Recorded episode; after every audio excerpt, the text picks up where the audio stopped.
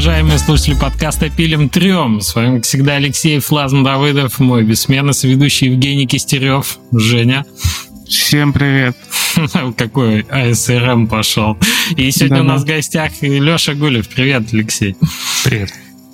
А, Алексей работает в команде движка Default, и сегодня мы поговорим о разных аспектах разработки с использованием этого движка. Но сначала сначала я а, зачитаю пару сообщений от наших новых спонсоров. Все у нас тематическое.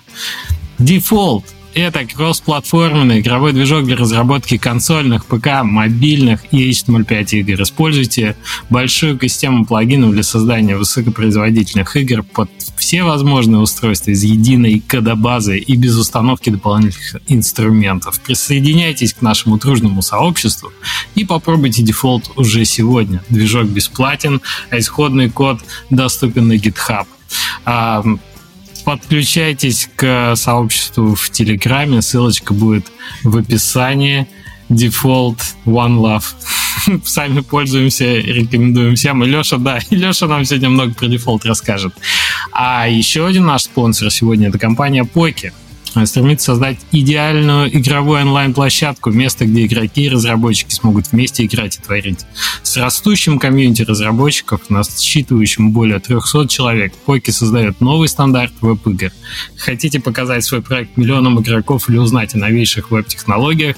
Заходите на developers.poki.com developers.poki.com Ссылочка тоже будет в описании. Ну что, Алексей, можем возвращаться к теме нашего подкаста. Расскажи для начала, чтобы слушатели немножко с тобой познакомились, если еще не знакомы. Во что ты играл в последнее время?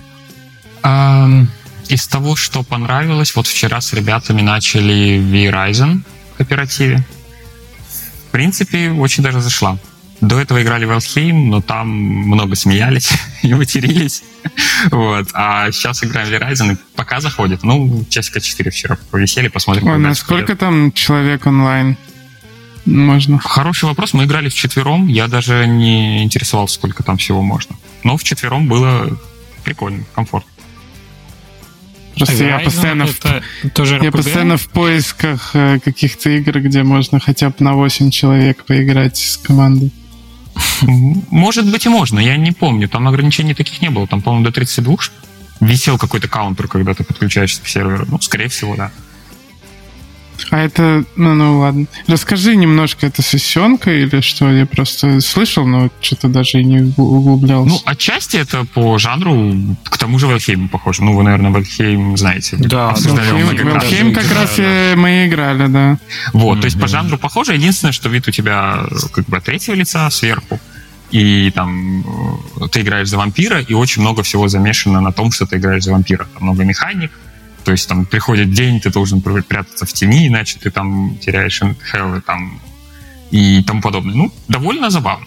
Тоже крафтинг, тоже ресурсы, строительство базы, но все это сделано, как по мне, так приятнее, чем в Алхейме. Более проработанный, больше смысла имеет и не так напрягает. То есть пока у нас вот за первых там 4 часа игры не было такого гринда, как там в Альхеме упираешься, уже просто грин, грин, грин. Вот. Ну, посмотрим, как дальше. Пока сложно сказать.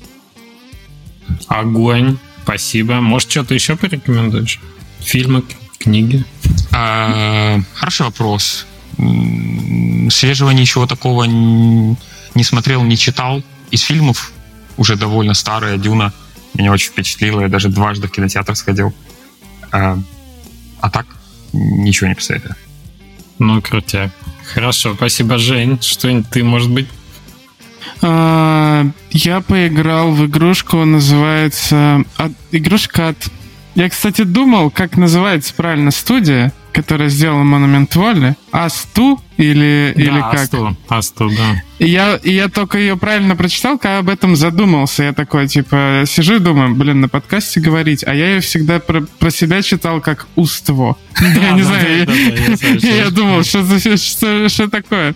Ну, короче, игра от студии Асту, которая вот Монумент Воли сделала на стиме, называется Assemble with Care. А, небольшая игра про то, как ты чинишь разные бытовые какие-то приборчики, часы, плееры и все такое. Очень залипательная в плане... Ну, она как такая, типа, как будто бы инженерная, но очень казуальная и эстетически приятно сделана. А, я прям большое удовольствие от этого получил. Она небольшая, ее, не знаю, мне кажется, можно там за часик пройти. То есть я поиграл там 30-40 минут, пол игры, по-моему, прошел. Типа, э, но с удовольствием. Стоит там недорого, прикольно. Я уверен, что она есть на мобилах, потому что она выглядит как мобильная игра. И э, половину игры там еще составляет э, что-то типа визуальные новеллы.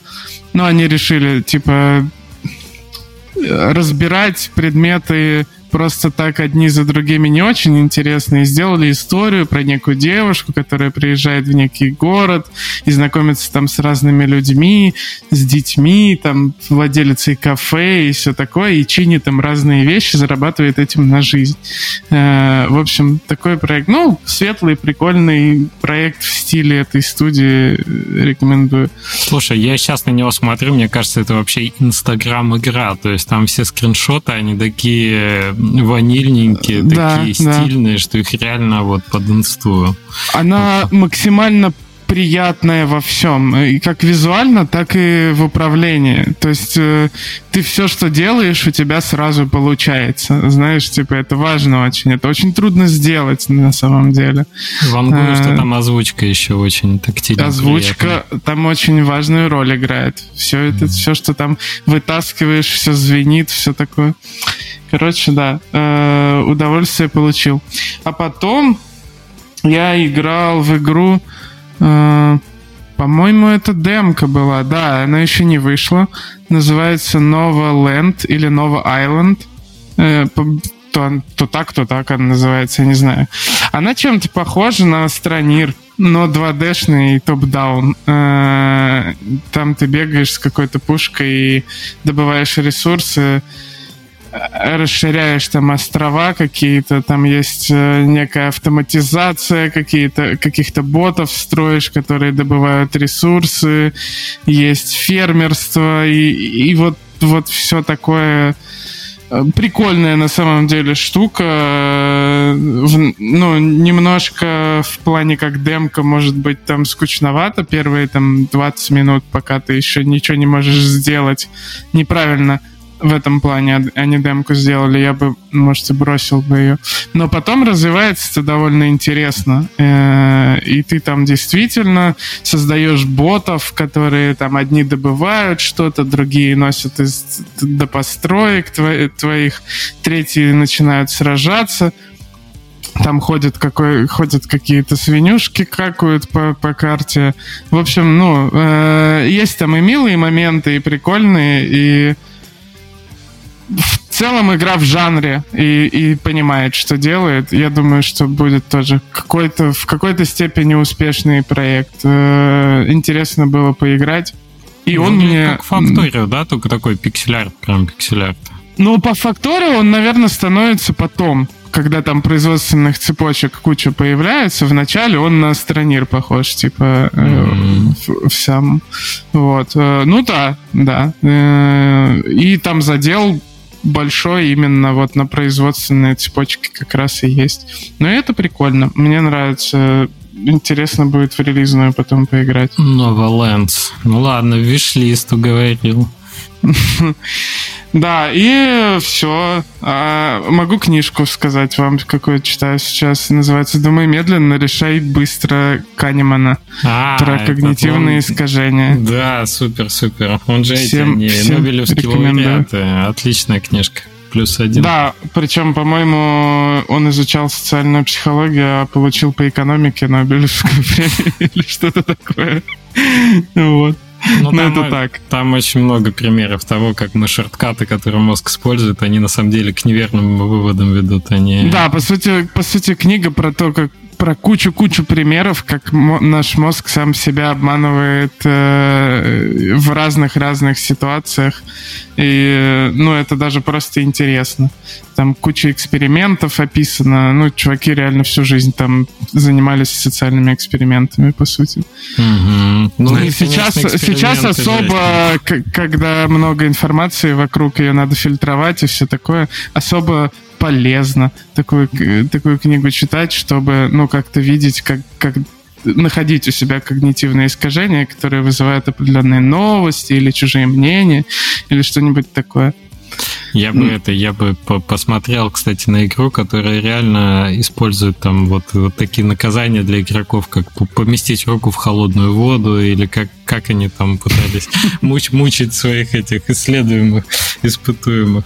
Это, это добавляет сразу ставок в геймплей все фри-то-плей игры так или иначе наказывают игроков, используя эти методики. О, да, вот эти ребята точно читали книгу Канемана, и, мне кажется, активно используют эти. Ну, да, да, они такие-то... Стартуешь игру, и ты уже попой на сковородке, но хочешь убавить газ, заплати. Да, примерно. Так, Жень, у тебя все? Все, да. Э, что у тебя, расскажи. Слушайте, мы съездили к морю на выходные, и я напал просто, напал на Netflix на такой, как это называется? Это называется соци... Нет, называется телевидение. Ну, короче, это документальный этот про э, гараж. Называется Car Masters или... Сейчас, секунду. Да, Car Masters Rust to Riches. В общем, задача там этого гаража, этих четырех людей очень харизматична в том, чтобы брать ржавую колымагу из классики Блин, обожаю такое. Делать из нее крутую тачку и умножать стоимость условно в два раза. И вот они начинают, типа, покупают машину за там 4-5 тысяч, делают из нее машину за 15-20, продают или обменивают на какую-то более редкую машину, которая в ржавом состоянии стоит эту двадцатку докачивают ее до полтинника. В общем, их задача за 3-4 шага выйти за, на 6 цифр, типа в 100 плюс. И после этого процесс заново начинается. Ну, прикол в том, что там 4 сезона, и они, мне кажется, в реальную за счет Netflix в том числе, они прокачались на такой серьезный уровень. То есть они сделали свой концепт-кар, они попали в Питерсон музей автомобилей, самый крупный в Америке, с э, своей второй машиной. Они сделали концепт, который там где-то достали чертежи по нему, сделали из, из пластика корпус, восстановили машину, там все написано. Блин, это настолько, это как сказать, и guilty, guilty pleasure, и вот этот, как это, порн такой, который, знаете... Блин, такие кар- шоу вообще такой, невозможно закончить смотреть, по-моему. Это очень вот трудно. я закончил смотреть, же... когда все сезоны закончились, все четыре сезона закончились. Я, я таким образом две недели назад посмотрел, наверное, за за несколько дней, буквально три или четыре сезона «Аляска. Семья из леса» есть у Discovery такое шоу, где,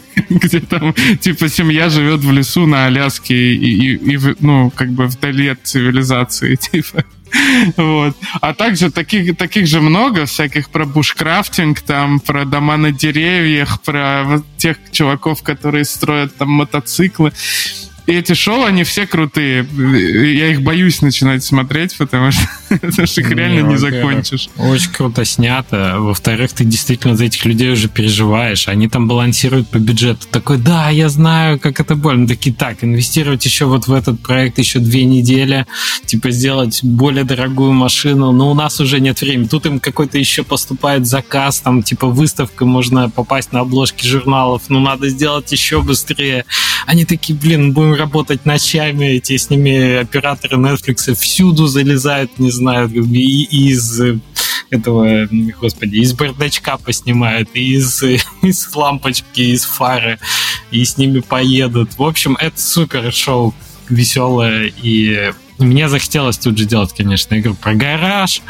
В общем, пока я это все смотрел. Механика отличная, так сказать. Ну, какой-нибудь кар-механик симулятор скачай, поиграй, удовлетвори желание. Да, надо, надо, может быть, глянуть. Мы продолжаем в Зельду играть с дочкой. Мы победили чудище слона и чудище этого, как его, верблюда, впереди еще два, мы продвигаемся. Ну, знаете, второй раздел играется еще веселее, чем первый, потому что уже знаешь примерно, где этот э, Кога из клана Ига обитает, но тебя это так просто, ты, ты как будто мультик уже для дочки снимаешь, потому что ты там знаешь, где срезать углы, как сделать это более весело и так далее. И она такая, да, да, давай приготовим из бананов еще чего-нибудь, чтобы у нас было. Ой, ты замерзнешь, нельзя здесь идти. А как мы расколдуем этого верблюда? Блин, это так классно. В общем, да, отлично. И что-то я еще такое здоровское поиграл. Слушайте, ну, у меня вылетел сейчас с головы, расскажу в следующем выпуске. А то уже, а то уже и так у меня много всего.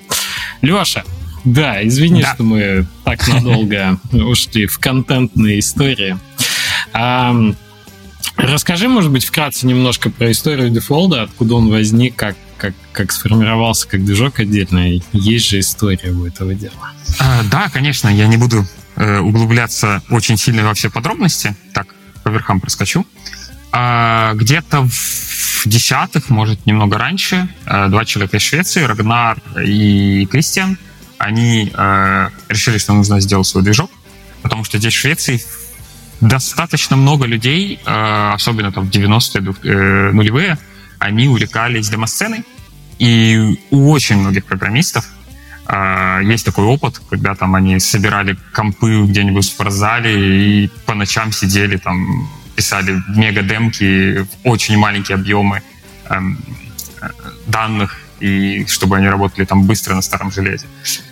И, ну вот, у них такая родилась идея, они там какое-то время над ней поработали, и King э, стали искать инвесторов, и ими заинтересовался King, э, так как тогда было как раз время, когда выстреливали очень активно мобильные платформы.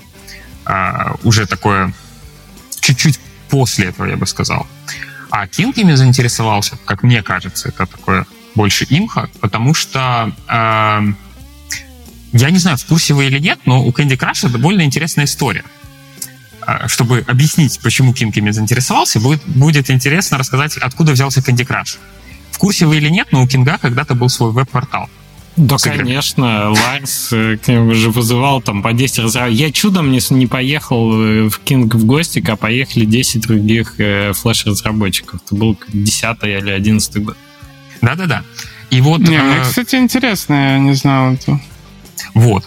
И они какую концепцию? Они изначально шли от того, что э, как бы они изначально делали коммерческую компанию, как я понял, и их задача была наделать много-много игр, и смотреть, какие из них работают. Причем я вот не уверен, по-моему, там даже игры были э, как бы на деньги. То есть ты ставишь ставку, играешь, они skill-based были. И потом играет твой противник, если он тебя э, побеждает, то он забирает там 85% ставки. Ну, это цифра условная, я подробности не помню, не знаю.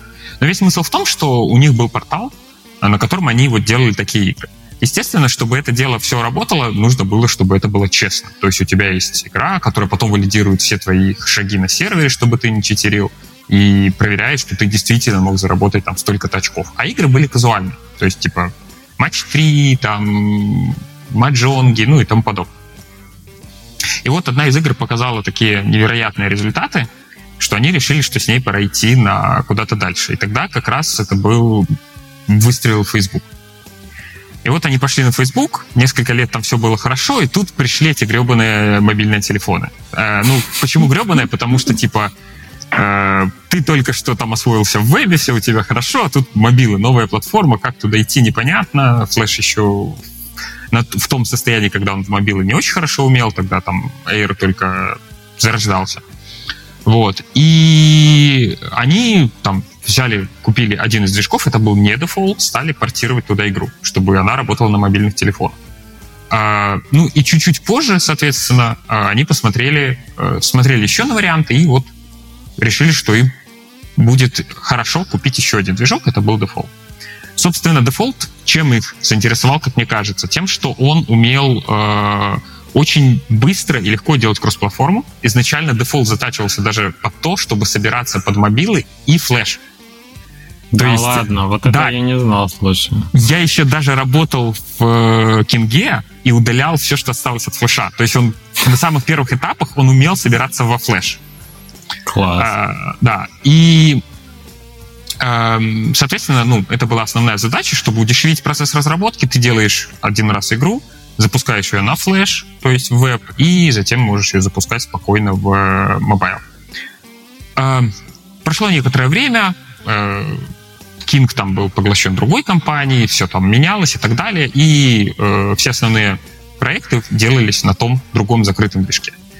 Вот. А сами разработчики Defold, они всегда хотели его сделать открытым, потому что их не устраивало развивать продукт внутри одной компании. Это очень ограниченная э, модель сама по себе, потому что у тебя потребностей мало, у тебя как бы взгляд на вещи не такой широкий, когда ты делаешь что-то под конкретных там несколько игр.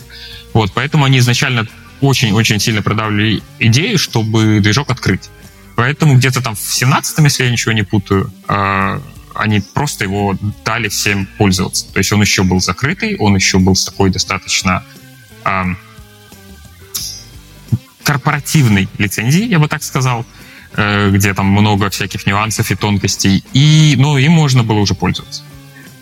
Э, собственно, это был такой первый этап, когда вот я начал пользоваться дефолтом после подкаста Олега на «Как делают игры», и... Я помню его, я помню этот подкаст. Ты помнишь тогда, какая, какой основной консерн у всех был? По-моему, даже Сергей Галенкин его озвучил. Вот сегодня дали пользоваться, а завтра не дадут. Типа, вот э, проприетарный движок, типа, и что, как на этом строить бизнес? Да, и, по сути, люди были отчасти правы, э, ну, потому что это корпорация, ты не можешь э, быть уверен, что те люди, которые дали тебе доступ, останутся работать там долго, люди меняются, уходят, новый вектор может э, быть совершенно иным, их может не устраивать то, как вещи происходят, поэтому они могут все менять. То есть в этом был смысл. А, лично я тогда выбрал дефолт, потому что я э, делал игры на флеше, и меня очень-очень подкупала простота и глубина. То есть, с одной стороны, на флеше было делать очень просто, с другой стороны, когда тебе нужно было сделать что-то очень сложное, ты всегда мог залезть глубоко, докопаться, как это сделать классно, оптимально и сделать. Вот. И как бы, по сути, как в играх, типа easy to learn, hard to master. То есть uh-huh. войти легко, но чтобы сделать что-то крутое, тебе нужно прям покопаться. И э, я стал пробовать кучу теха, брал Hacks, два или три движка попробовал. Помню Flamp, помню Open, аналог флешового API, уже не помню, Open FL, наверное, назывался. Да, OpenFL есть такой. Вот. Еще что-то я тогда пробовал, и мне там все не зашло. У меня, типа, постоянно куча было мороки с тем, как билдить, там что-то отламывалось, что-то постоянно нужно было напильником подкручивать. Слушай, а флам, фламби, да, он типа и на конце фламп, ты про это да, говоришь? Да, да. Слушай, мы на нем сделали когда-то одну игру, угу. и это был настолько там, по-моему, он, чтобы анимацию там сделать внутри, нужен был Dragon Bones, а uh-huh. не, не Spine тогда еще, а Dragon Bones и определенные версии. И это ломало что-то внутри. И чтобы пересобирать, надо было собирать на определенной версии. Это такая была морока. Именно вот под мобилы сделать и одновременно под флеш. Да. Это один из самых э, геморройных проектов был в студии. Так. Да, и ну, мне очень понравилась концепция ECS. Тогда еще Unity даже не заикался о нем. А я уже как бы писал в одной из компаний на ECS на флеше, и мне было очень интересно попробовать этот движок, потому что он весь был построен на ECS. А, а для тех, кто не, не в теме ECS... А, ECS — это Entity Component System. Кто Unity видел, сейчас они продвигают активно DOTS. И вот ECS — это паттерн, э, который э, является частью DOTS Unity конкретно. А, ну, это определенный способ писать код.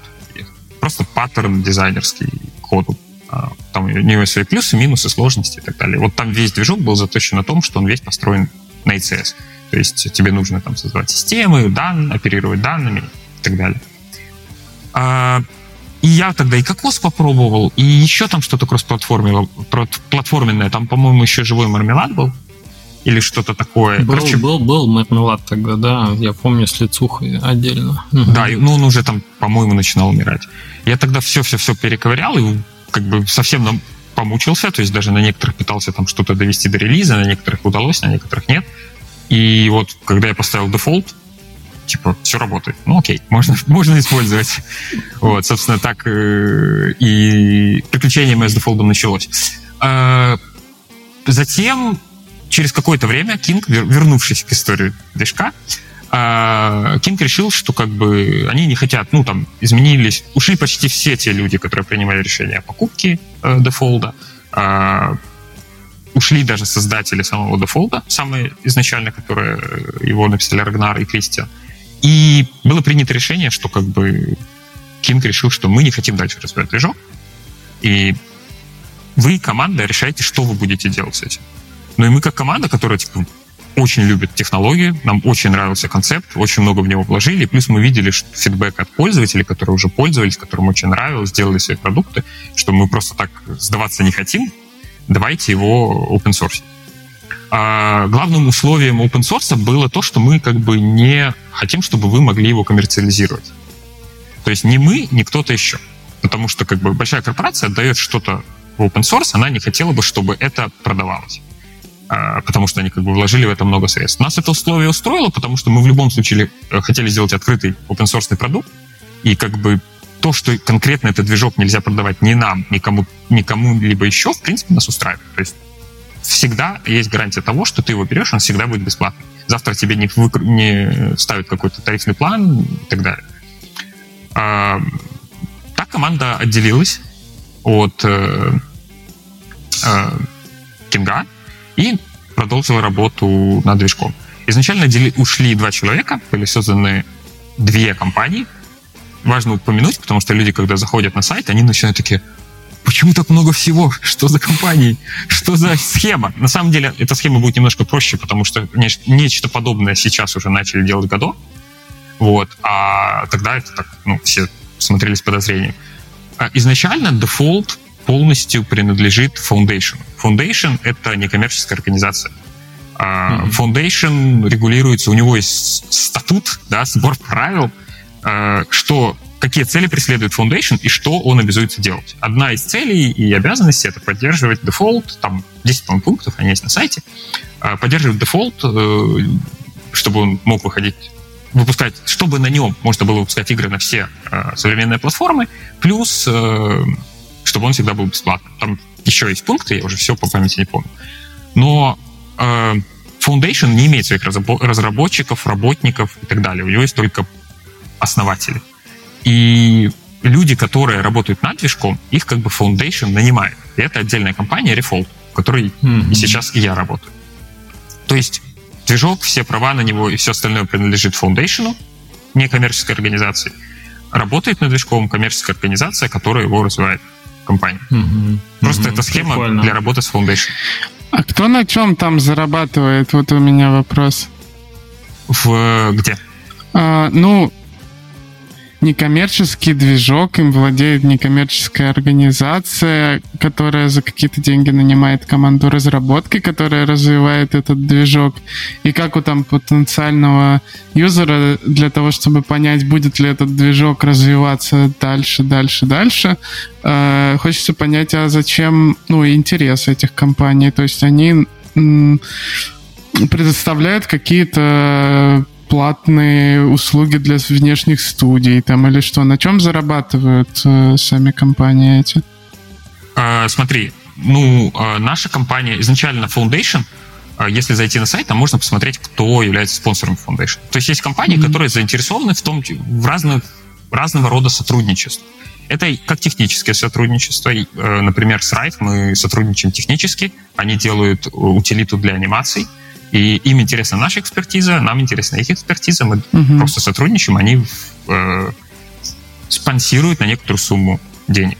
Тот же King, он сделал только изначальный взнос, э, чтобы Foundation основать, там есть какая-то сумма, чтобы гарантировать. И все, больше никакого участия в Foundation он не имеет. Поэтому сейчас каждый раз, когда я читаю э, Defold от King, то у меня все немного как бы, ну, мы уже к Кингу вообще уже никак. не от Кинг, да. Совершенно никак. То есть, ну, ни, ни, ни финансово, никак не зависим и не привязаны. А потом есть компании, которые заинтересованы, у них свои игры на Defold. И они хотят э, те или иные фичи, чтобы делались. Они хотят, чтобы движок дальше развивался, чтобы mm-hmm. поддержка какая-то была премиум. То есть мы такие услуги оказываем. Но мы всегда стараемся смотреть, чтобы это не шло в разрез с нашим видением. То есть не так, что нам приходят, говорят, мы хотим, чтобы дефолт работал вот так, вот так, мы здесь все переделайте. То есть так не пойдет. Мы на такое не согласимся. Мы всегда соглашаемся на то, что просто ваши средства помогут развивать движок. Если вам какие-то приоритетные фичи нужны, ну, в принципе, мы можем это сделать. Но мы стараемся делать так, чтобы это не шло в разрез самой идеологии движка, самим взглядом на вещи, как оно должно быть. Потому что ну, мы все-таки его развиваем и знаем, как бы, как лучше.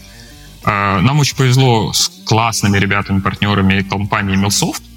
Они, кстати, в Вильнюсе сейчас базируются. Да, да, да. У них есть большой крупный title на Defold, и они с, э, с радостью спонсируют развитие движка. Вот. Эм, затем... Я ответил на твой вопрос или нет? Да, да. Ну, мне просто было интересно, да, я никогда с таким не сталкивался, как движки становятся открытыми э, и за, за какой счет они э, существуют. Ну, прикольно. Наверное, в этом есть и хорошая черта, что связь с разработчиками остается, потому что, как я понимаю, команда, развивающая сейчас движок, э, не делает игры сама. Ну, типа, не занимается разработкой игр, а связь с разработчиками всегда должна быть. Как Unity, да, критикуют, что Unity не делают игры на своем движке, поэтому у него есть проблемы. Ну, в принципе, да, я бы сказал, что мы не делаем игры, но еще одним направлением работы Refold, вот этой коммерческой компании, где я работаю, является э, паблишинг, где мы, да, э, где мы эм, выпускаем игры на различные платформы, на которые самим разработчикам выходить сложно. Например, на Switch. То есть, если ты, тебе не хочется... Например, нашу игру ребята портировали и выпустили, чему мы очень рады были.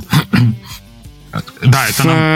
Э, вашу какую-то маленькую игру с, с да, дефолда? HTML5 игру э, на дефолде выпущенную, да, мы вот вместе с командой Default э, сделали порт на Switch. Ну, то есть, по сути, ребята сделали и запаблишили, а мы, mm-hmm. по большому счету, ну, оказывали, ну, отдали исходники и оказывали какие-то там вопросы мы общие совместные решали, какие-то, типа, как лучше сделать управление, еще что-то.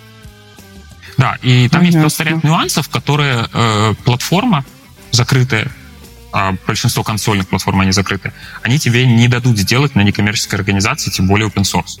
То есть ты должен иметь компанию, которая будет взаимодействовать с этими платформами. Соответственно, мы с этими платформами дружим, взаимодействуем. Сейчас у нас поддерживается Switch, мы делаем PlayStation и активно с ними взаимодействуем. Ищем, как э, пообщаться с э, Xbox и чтобы выпустить добавить поддержку Xbox и Default тоже. А, да, это еще один, одна статья доходов. Э, там пока не все так радужно, но тем не менее мы учимся, мы смотрим. Это больше пока технический такой паблишинг. Мы помогаем командам выходить, но а, там маркетинг и все остальное мы делаем там, по мере сил, потому что ну, мы не паблишер, мы больше как техническая сторона, решаем техническую сторону вопроса, чтобы команда разработчик не сидела там и не ломала голову, а как это сделать. Собственно, изначально команда, когда отделилась, возвращаясь к истории, когда команда делилась, там было всего два человека. Э, затем к ним присоединился я. Там по ряду причин люди не смогли э, быстро уйти из Кинга или там еще какие-то аспекты личные возникали.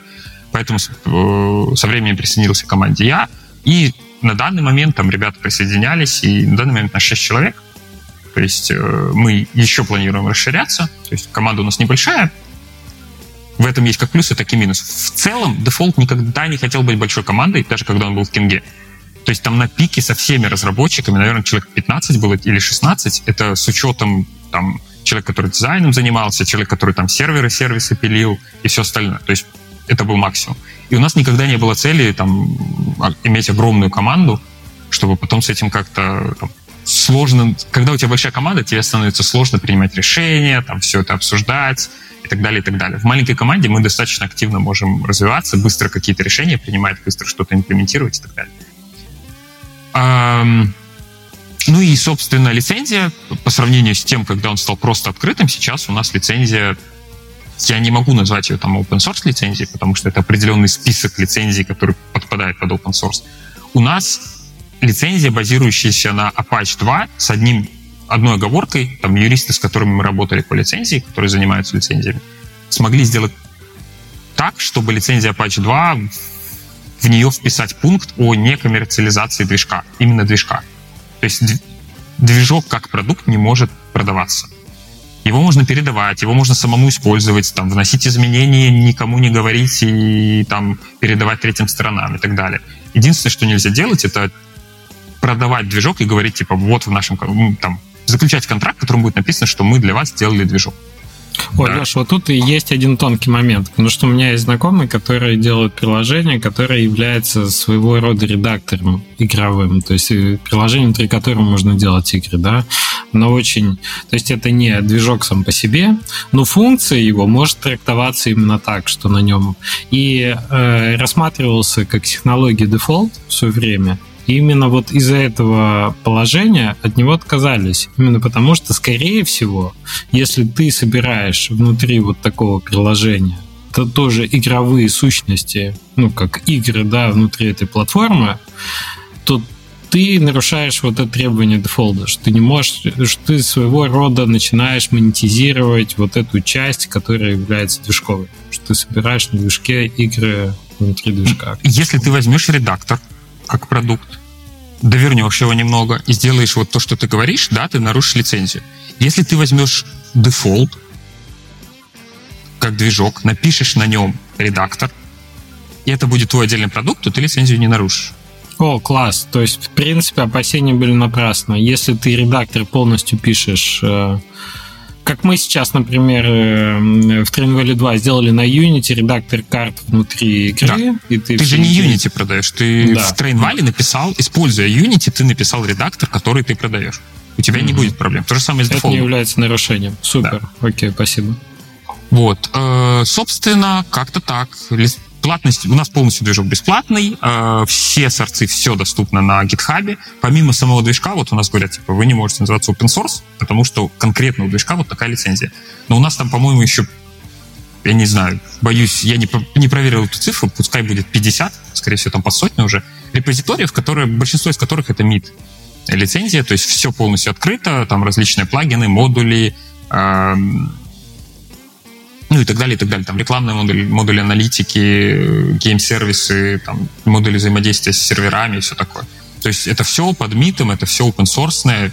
Здесь я смело могу это говорить, потому что там нет таких нюансов. Вот. Э, плюс у нас, об этом я расскажу позже, плюс э, конкретно, что это за функционал, но build-сервер, который мы используем для того, чтобы собирать часть движка, он тоже открыт, его можно локально собрать. То есть быть абсолютно независимой всей своей инфраструктурой от нас. Просто локально это все самому собирать, развивать при желании и так далее. А вот в чем желание того, чтобы движок был открытым? В том, чтобы другие люди, которые не работают в дефолте, чтобы они что-то участвовали в развитии движка и как-то коммитили что-то к вам через ваше ревью или что-то такое? Или вы пишете... Ну, я вот ну, честно, в этом не, не сильно понимаю. Я всегда как-то около открытые движки, открытые движки. Никогда не вникал, как это работает. Mm-hmm. А, то есть... А, есть ли люди, которые не, не работают в дефолте, да, а просто такие, типа, энтузиасты, и они там что-то что пишут такие, я придумал, как ускорить движок на 10%, и коммитится это, и, и, и к вам это в движок попадает. То есть он с комьюнити развивается? Или в чем плюсы открытости движка?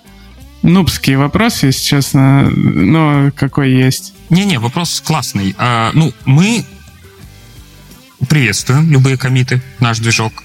У нас есть процесс, который мы сами следуем. То есть мы не просто...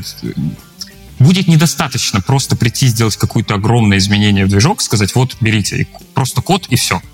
А, скорее всего, такой комит мы не примем. У нас есть процесс, который мы даже внутри следуем, то есть обычно мы начинаем с дизайн документа, если это что-то большое, если это не просто багфикс маленький, в котором мы описываем разные подходы, которые мы видим к решению той или иной проблемы. Затем мы это обсуждаем внутри команды, затем мы решаем, какой из подходов э, лучше, по нашему мнению, больше подходит, и затем мы только берем и имплементировать. Мы просим наших контрибьюторов делать то же самое, если это, опять же, не какой-то маленький фикс чего-то, там баги, ну, понятно, на баге это не нужно.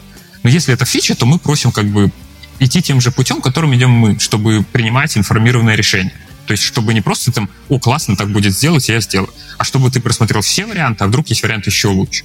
Или, типа, вдруг этот вариант где-то не подходит. То есть, чтобы тебе команда могла подсказать, у которой в определенной области есть больше экспертизы, они тебе подскажут, что, слушай, а ты вот это учел, а ты сюда посмотрел, давай подумаем, что можно сделать. И так может оказаться, что с учетом этих нюансов твое решение уже и не такое хорошее. Это что касается того, насколько мы принимаем. Поэтому мы, а, учитывая сложность этого процесса, для многих довольно сложно написать дизайн-документ на английском языке, то мы и не ждем, что у нас будет супер очень много контрибьюторов.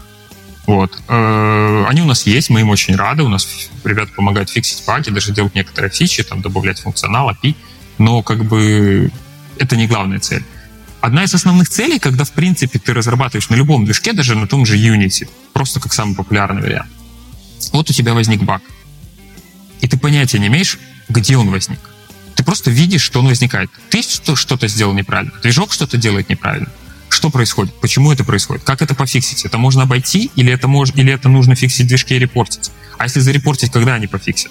То есть у тебя вот таких много вопросов возникает, которые ты никак не контролируешь. Даже имея платный саппорт, скажем так, у меня есть такой опыт, я не буду углубляться в подробности, ты не всегда можешь рассчитывать на то, что тебе очень быстро все пофиксит, даже если ты нашел, все расписал и так далее. И второй момент, что ты тратишь все равно на это время, ты как бы за движок платишь, и все равно тратишь время на то, чтобы искать проблемы, которые игры твоей не касаются. И вот, имея открытый движок, ты, в принципе, можешь всегда залезть в движок, посмотреть, а что сломано? А что, может, я что-то не так понял? Может, я как-то это могу обойти, зная, что там происходит под капотом? То есть вот это очень большой плюс. Второй плюс — это вот это вот, э, наверное, независимость. То есть что бы ни случилось с командой, с чем-то еще, у тебя всегда может быть э, свой локальный форк, который ты можешь использовать и не бояться, что он куда-то пропадет. Ты его можешь дальше развивать и так далее. Вот. Э, я думаю, это такой момент, который два момента, которые самые важные в этом. Аспекте. Да, неприятная штука, когда ты на Unity сидишь, что-то делаешь и утыкаешься в стену, когда такой... А в 2017 году этот баг уже зарепортили, и его до сих пор не исправили спустя 4 года. Ты такой, ну спасибо. Что делать? Есть еще национальная игра, это ну, дождись нового апдейта Unity и сбилди игру и пойми, что сломалось. Пойми, что отвалилось.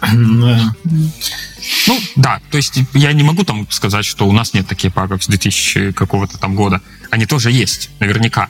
Но, скорее всего, если они такие там долгие и ну, скорее всего, это какие-то некритические баги. То есть их можно, скорее всего, как-то обойти, и у нас там будет пункт workaround или чего-то такого. Либо как-то можно их э, с ними жить. Ну, то есть критические баги мы стараемся фиксить быстро, а такие какие-то несрочные, ну, они могут висеть. Но здесь нужно понимать, что в отличие от Unity, который имеет огромное API, огромное количество готовых решений, мы об этом сейчас поговорим, а то так немножко отошли от темы, а Defold, он не... Ну, мы в Defold не пытаемся э, покрыть все кейсы и дать универсальное решение для всего, где там тысяча методов API, и на каждую функцию у тебя есть там 10 способов сделать одно и то же. Мы стараемся все-таки так немножко э, э, давать базу. Собственно, здесь я могу рассказать и про идею движка, раз мы про это заговорили. То есть сама идея и принцип, которого мы придерживаемся, это не пытаться решить э, не пытаться решить все проблемы за пользователя, не пытаться дать ему супер гибкое, супер мега универсальное решение всех проблем, которые существуют. Мы идем от обратного, мы стараемся дать очень максимально базовые вещи, такие блоки, из которых, из которых разработчик уже сам будет собирать то, что ему хочется, то, что ему нужно, и, и какие-то свои проблемы решать. Кто-то на этих блоках собирает универсальное решение. То есть, например, UI. У нас очень базовый UI а многие его ругают. Но есть люди, которые говорят, типа, самый шикарный UI. Вот. Почему? Потому что, ну, для них важно иметь возможность на базовом уровне написать свой UI, и он будет работать так, как ему нужно. Остальным пользователям это не нужно, например. Тогда они могут пойти взять готовую библиотеку, которую написал кто-то из нашего комьюнити, поддерживает, и она уже написана использует те же самые блоки, но умеет там очень много всего, у нее огромная гибкость, и даже если ты будешь пользоваться 10% функционала этой библиотеки, тебя это устраивает, ну и прекрасно. Почему нет? Эм, ну, про то, что мы сначала дизайним фичу, потом э, имплементим, я уже рассказал. Это еще один такой аспект, который мы стараемся всегда э, придерживаться, чтобы не просто там импульсивное решение, о, это будет круто, и все, давайте это движок. Нет, мы стараемся всегда задизайнить, обсудить, принять осознанное решение, чтобы быть уверенными, что это лучшее решение. Вот. Ну и общая концепция, которую я сам так для себя вывел, что мне кажется, что Defold — это такой проприетарный движок, который тебе не нужно писать самому. То есть это движок, который пишут ребята у себя в студиях больших, но никуда не шарят. Вот они пишут его для своих нужд, а мы написали, и он вот доступен всем. Со всеми плюсами и минусами. А, ну, как-то так, да. Ну, классно, да. Defold, конечно, очень э, очень нишевое как будто решение, в основе которого, ну, по крайней мере, для меня лежит э, оптимизация и скорость. И э, его практически ультимативное в вебе доминирование в, в, в плане объема билда, в плане оптимизированности там ассетов внутри.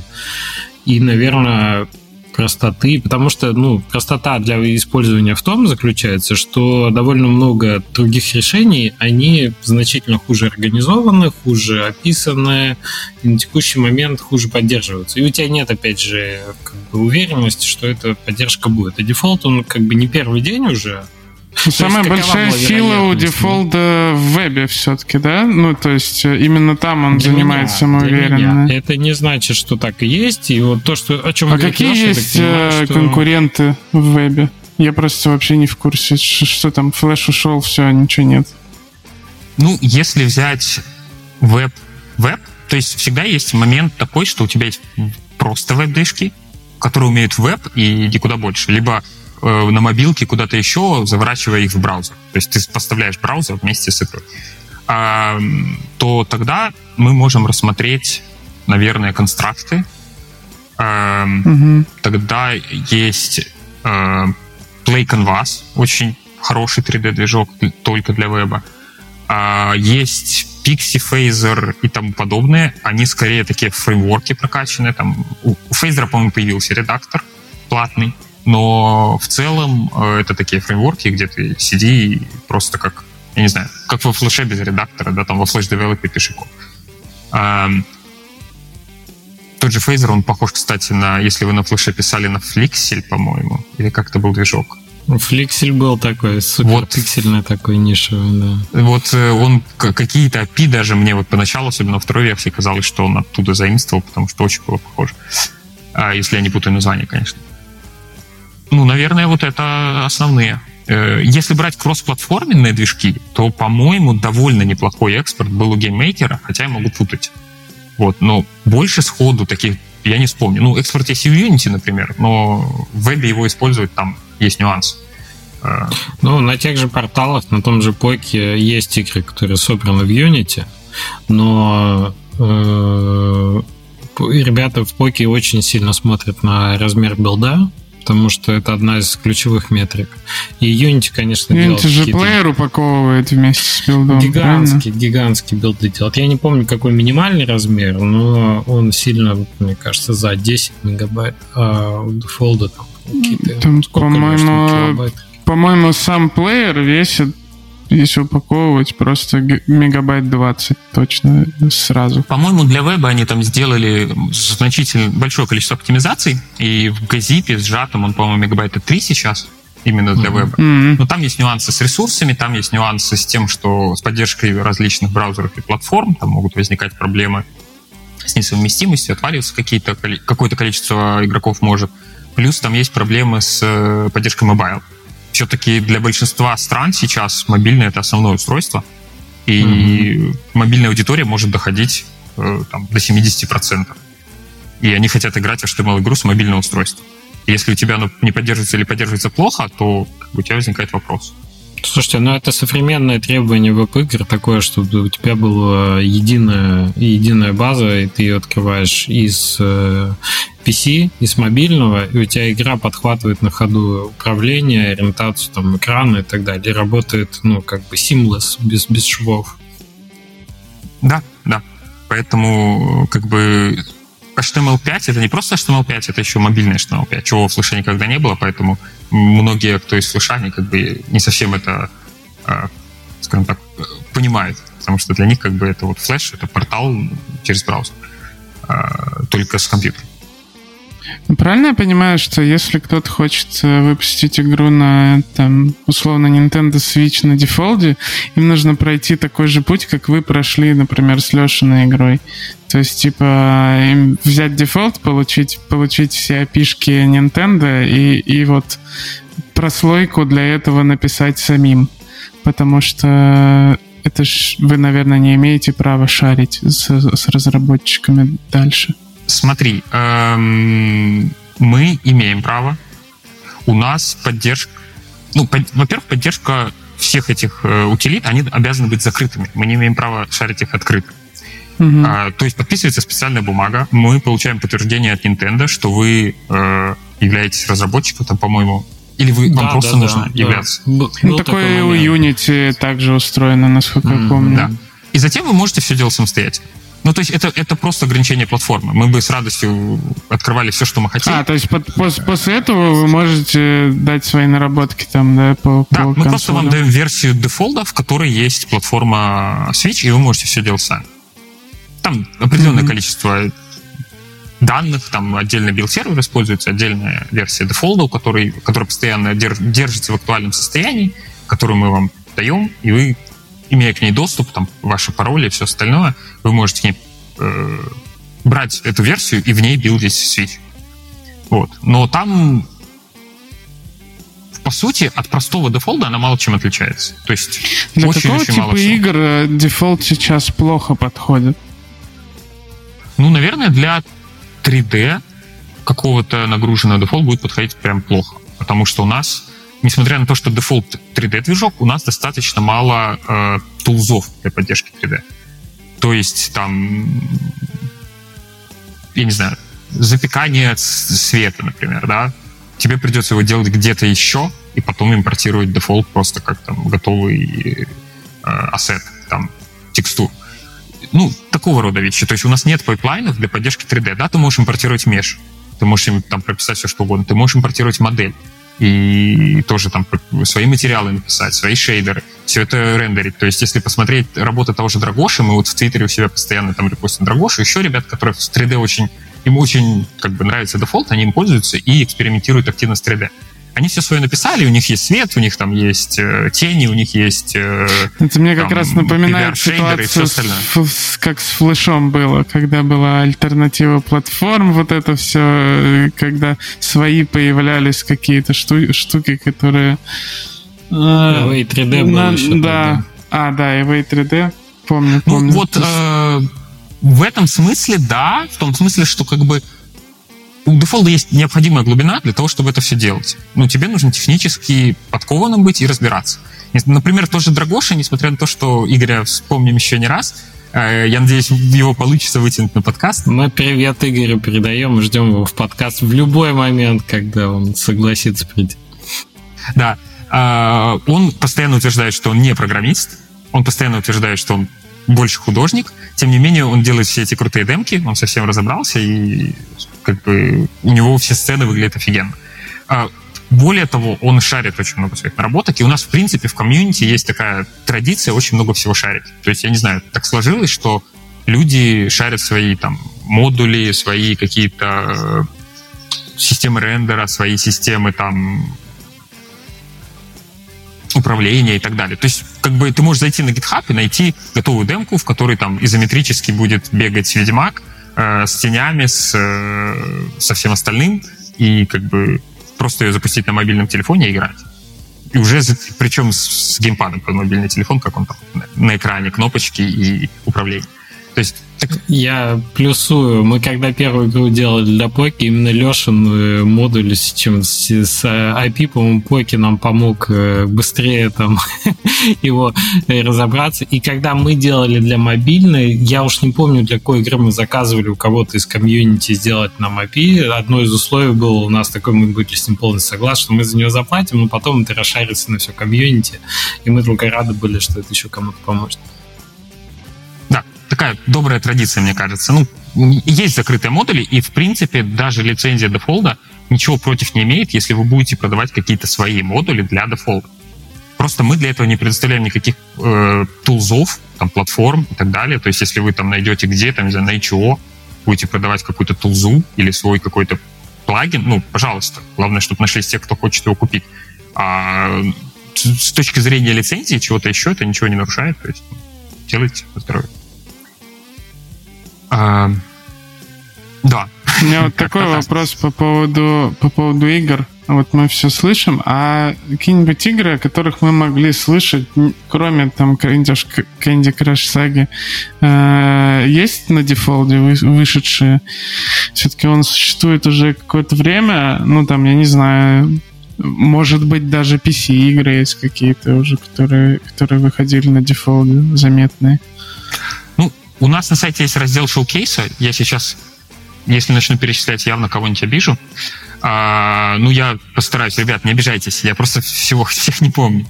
А, сходу могу назвать, вот я говорил про Милсофт и про моих мобильную игру, э, это мобильная ферма, а, Family Island, очень крупный проект, он там во всех топах.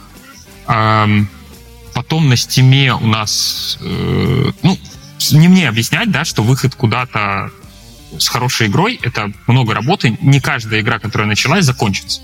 Даже которая закончится, она потом может показать плохие показатели и отмениться. Да, то есть у нас есть там классный карточный battler на, моби- на mobile е, который отменили.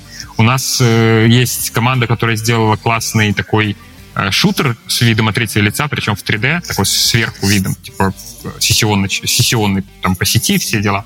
Его тоже отменили, потому что показатели не дотянули. И это как бы не к движку относится, это относится к показателям игры. А, вот скоро выйдет, я надеюсь, что у ребят получится все сделать срок, но, по-моему, у них уже есть демка и даже в вебе бесплатная на стиме. Это плаг... Как же название? У меня еще с названиями беда. Если позволишь, я просто открою сайт и тебе скажу. Showcase. Плаг... Плаг Lords. Плаги... Плагу... Плаг... Правильно прочитать? Как? Ну, плаг как чума, это имеешь в виду? Да, да. Blood Lords. А, Это такая... Причем ребята сделали первую игру в таком жанре на Unity, а сейчас делают на Default, и они говорят, типа, блин, как все круто, как все быстрее идет. Я, мы, типа, очень довольны, что перешли на Default. Я очень э, хочу, чтобы, когда они закончат, мы там либо записали с ним подкаст, может, к вам их э, отправлю, либо, может, какую-то статью набросать, что, ну, их сравнение, почему им понравилось больше на Default, чем на Unity, учитывая то, что у них уже множество наработок для игр такого жанра. А затем вот я листаю Это дальше. которая вот э, пошаговая, темная фэнтези, вот да, это все? Да, да. Вообще не выглядит как будто... Ну, я она... бы ни за что не поверил, то, что это на каком-то мобильном движке, э, а у меня дефолт в голове мобильный движок и, и движок для HTML5 э, игрушек. Э, в целом, да, выглядит вот, ну, э, там классный арт-дизайн, э, то есть с точки зрения технической, я бы не сказал, что она там... Э, то есть это пошаговая игра, и она играется, типа, как, я не знаю, как Герои третьи, да, то есть у тебя объекты передвигаются в таком стиле, там боевка в таком стиле и так далее. То есть это не то, что там оно все в real-time е, там свет, все остальное. Так, это офигенный просто арт-дизайн. Чем-то а... Battle Brothers напоминает, конечно, по, э, по арту. Потом угу. проект э, команды Олега Чумакова Craftomation 101. Это смесь алхимии с такой очень простой факторией, наверное, где строишь цепочки, роботам даешь команды, что с чего делать, они возят ресурсы, ресурсы смешиваешь между собой, получаешь новые ресурсы и так далее. И там роботам задаешь программы, вырисуешь блок-схемы. Ну, то есть такая очень забавная штука. Э, я просто листаю, потому что, ну, по памяти я все не, не помню. Interrogation — это такая новелла, скорее визуальная новелла, где там построена там, на диалогах, разговорах, она тоже есть под Steam, Switch. Э, ну, то есть, если вы откроете, нет смысла сейчас все перечислять. Вот Witchcrafter, например, он пока еще в разработке. Это 2D RPG с видом сбоку. Там такая платформер RPG очень выглядит круто, пикселяр. А если откроете шоу-кейс на сайте Default, в принципе, там есть несколько страниц, вы посмотрите. То, опять же, в этот шоу-кейс мы не добавляем никого, в этот шоу-кейс добавляют себя люди. Есть люди, которые делают проекты очень классные, но они не хотят их нигде добавлять. Ну, им это не интересно. А, мы не можем их заставить, мы не можем э, там, самостоятельно это сделать. Они сами приходят, делают pull request, мы смотрим, если все оформлено по правилам, мы добавляем проект. Поэтому всех, кто, все, кто делает игры на Defold е, приходите, пожалуйста, делайте, размещайте ваши игры в, а, в showcase е, чтобы я потом мог отвечать на такие вопросы. Не ленитесь. Да. Craftomation забавно выглядит. она... Олегу привет. Да, причем она играется на всем, и в вебе, и они на Steam е, она типа прям очень, очень прикольно. Залипучая. Можем пройтись немножко по фичам движка? Да, давай, конечно. А, собственно, я когда начал делать, когда я вот рассказывал историю, что я попробовал установил Defold, я очень сильно прифигел от фичи, которую многие не поймут, пока не сделают игру от начала до конца. А это фича, что ты устанавливаешь Defold и можешь под все платформы выпускаться. Ну, кроме э, консоли, о которой мы говорили только что.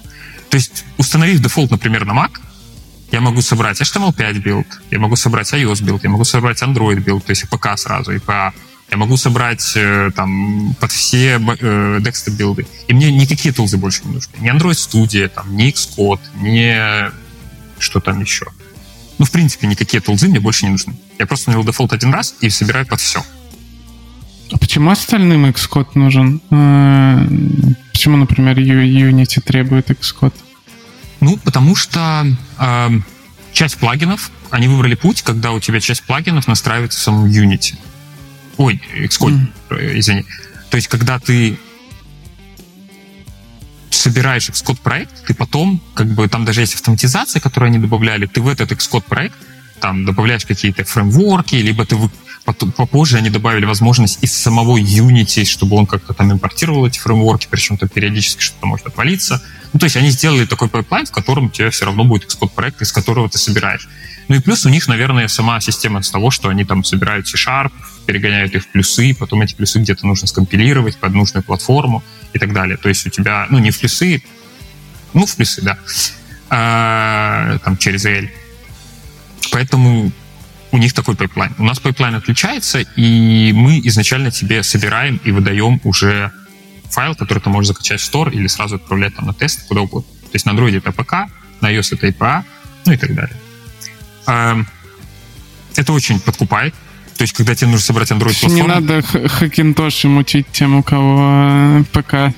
С ПК тебе все равно придется Mac. Ты не соберешь под iOS. Там это ограничение платформы. Некоторые а, платформы... А, ага. Это как с консолем.